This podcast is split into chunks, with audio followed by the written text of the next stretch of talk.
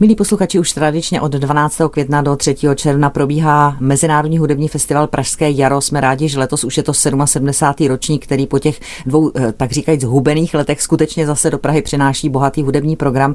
A tak ráda ve studiu stanice Klasik Praha vítám zástupce ředitele festivalu, také tiskového mluvčího Pavla Trojana. Ahoj Pavle. Ahoj, děkuji za pozvání. Já bych se dnes ráda zastavila u festivalových programů českých orchestrů, protože samozřejmě velké programy přiváží zahraniční orchestry a také hvězdy, ale určitě i ty české projekty stojí za zmínku. My se vždy snažíme, aby české orchestry v rámci festivalu dostaly nějakou mimořádnou a skutečně festivalovou příležitost.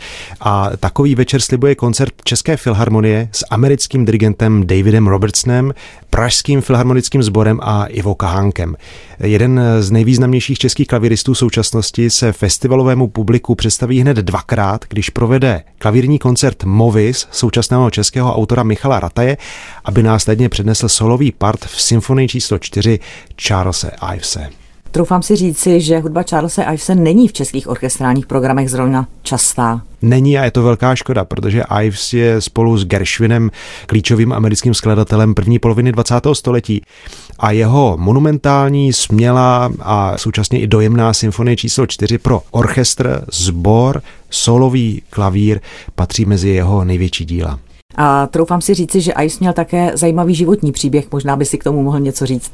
On od 14 let sice působil jako profesionální chrámový varhaník, ovšem po univerzitních studiích se rozhodl pro dráhu pojišťovacího agenta a komponování se věnoval jen ve svém volném čase. Úspěšnou obchodnickou činností si zajistil slušné živobytí, které mu dovolovalo dotovat vydávání a provozování vlastních děl, avšak zvýšeného zájmu se jako skladatel dočkal teprve na sklonku života. A v čem spočívá jeho skladatelská výjimečnost? On ve svých skladbách nečinil rozdíl mezi hudbou pro vyšší a nižší společenské vrstvy, což byla tehdy jinak důležitá distinkce. Jako syn vojenského kapelníka vyrůstal v vzduší populární hudby a neváhal jí zahrnout do svých zvukových experimentů.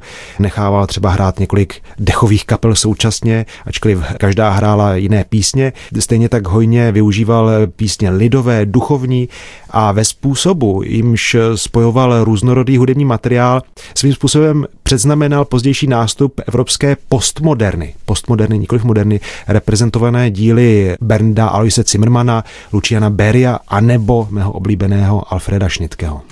V Praze tedy v rámci Pražského jara zazní Ivesova symfonie číslo 4. Jaká je? Je překrásná. Je to vnitřně opravdu bohaté a mnohovrstevnaté dílo, které využívá značné množství odkazů hudebních. Zmínili jsme třeba písně náboženské, lidové, inspirace mimohudební, literaturou. Pokládá základní otázky lidského bytí, na něž se snaží hledat odpovědi. Pro mě je tam jistá paralela třeba se symfoniemi Gustava Mahlera. Tři ze čtyř vět čtvrté symfonie byly provedeny ještě za Ivesova života, ale premiérové provedení kompletního díla se uskutečnilo až 11 let po jeho smrti v roce 1965 v New Yorkské Carnegie Hall pod taktovkou nikoho jiného než Leopolda Stokovského.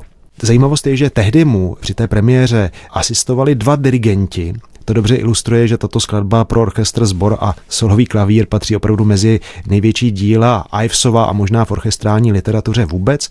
Americký dirigent David Robertson, který to na Pražském jaru uvede, je opravdový specialista, což dokládá, že s velkým úspěchem tento kolos Ivesovu čtvrtou symfonii uvedl v rámci festivalu BBC Proms, tuším v roce 2007. Ty už si říkal, že solového partu se v této Ivesově symfonii ujme klavirista Ivo Kahánek, ale on si neoddechne, protože vlastně bude mít solový part také v díle Michala Rataje, které si zmiňoval. Ano, Ivo Kahánek ten večer absolvuje dvojboj. Kahánek si netají tím, že se na své vystoupení na koncertu Pražského jara opravdu nesmírně těší, protože na Pražském jaru přesně je řečeno na jeho soutěži v roce 2004 začala jeho koncertní kariéra a tou další Kahánkovou výzvou bude zmiňovaný klavírní koncert Michala Rataje, Movis. On sám říká, že se jedná o hudbu jeho vrstevníka a kamaráda, která posluchače možná překvapí nejen svou originalitou, ale i čistou krásou a dokonce přiměje Ivo Kahanka v jedné části improvizovat, tak eh, si nenechte ujít tento koncert Pražského jara 20.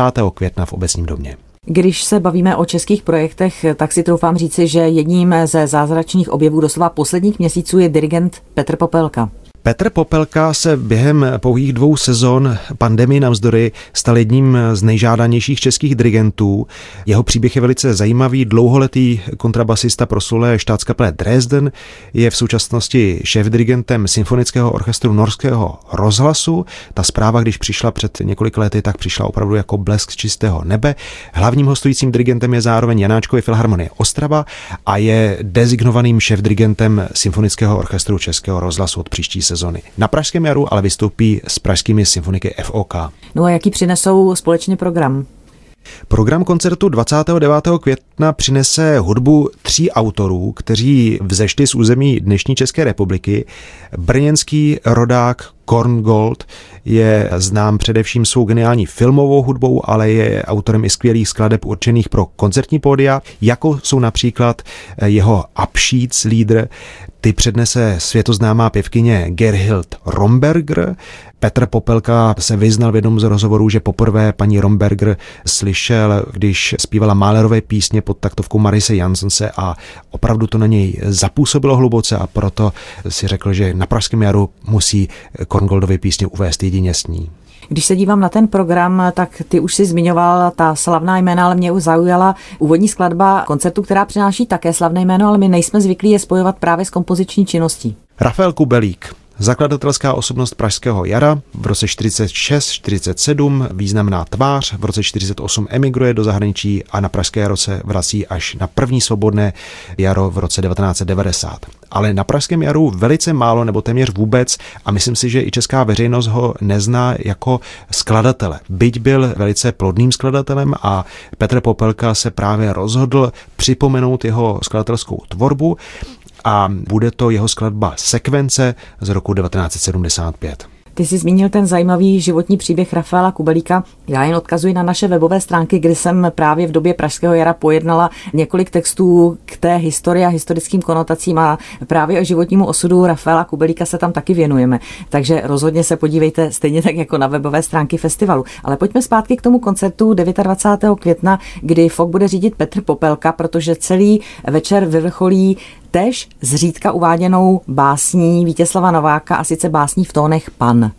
Ano, já tady použiju citaci Petra Popelky. V Novákových skladbách a v Panovi obzvlášť je krása, která si zaslouží žít a Pražské jaro a Petr Popelka této skladbě nechá konečně zazářit. Je to opravdu velice půvabná skladba, která snese srovnání ku příkladu s hudbou Debussyho. Novákův jazyk se ale sytil mnoha jinými podněty. Slyšíme ohlasy eh, hudby jeho učitele Dvořáka i anticipace Janáčka, takže myslím si, že to bude velkolepý večer. Tak já jsem ráda, že jsme se tedy pozastavili a pozvali na koncert Pražského jara 29. května se skvělým českým dirigentem Petrem Popelkou a symfonickým orchestrem hlavního města Prahy FOK.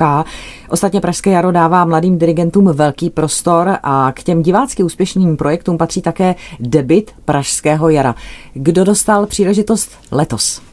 Bude tím debitantem dirigent Marek Prášil, který patří k nejlepším českým dirigentům své generace, ale v Praze se doposud na velkém pódiu nepředstavil. Prášil je hlavním hostujícím dirigentem jeho České filharmonie v Českých Budějovicích, dirigentem Ostravského národního divadla Moravskosleského a v rámci debitu Pražského jara stane v čele PKF Prague Filharmonia. Solistou večera bude mladý klavirista Donga Lee, laureát Mezinárodní hudební soutěže Pražské jaro z roku 2021. A já zase lehce odbočím, protože Marka Prášila si pozval kolega Ivan Dlask do svého pořadu z archivu osobností, takže na našem webu najdete ten termín, kdy celý ten hodinový rozhovor s tímto mladým dirigentem si můžete poslechnout a určitě obohatí i to, co na Pražském jaru zazní. No ale my se pojďme vrátit k tomu koncertu, protože mě zajímá, jaký program vlastně Marek Prášil bude řídit. Ten program je opravdu nápaditý, zahájí večer dětský koutek Kloda Debussyho, což je klavírní skladba a my ji uslyšíme v barevné instrumentaci autorova přítele Andrého Kapleta. První polovina večera pak vyvrcholí provedením koncertu pro klavír a orchestr číslo 23 A-dur, toho slavného koncertu Wolfganga Amada Mozarta. A druhá polovina přinese kontrast. Bude to oslava přírody a folklorismu v tom nejryzejším slova smyslu. Zazní méně uváděná světa opus 3 Leoše Janáčka, autora, který je Prášově srdci, a to nejenom místopisně, ale i bytostně blízký a s jeho hudbou se potkává čím dál častěji, jak se svěřil pan dirigent. Celý večer pak završí rumunský koncert klasika 20. století Jerryho Ligettiho. Je to jedno z jeho raných děl, je oslavou skladatelova vztahu k transilvánskému folkloru, který intenzivně studoval a je to opravdu dílo velice blízké temperamentu a kráse Béry Bartóka.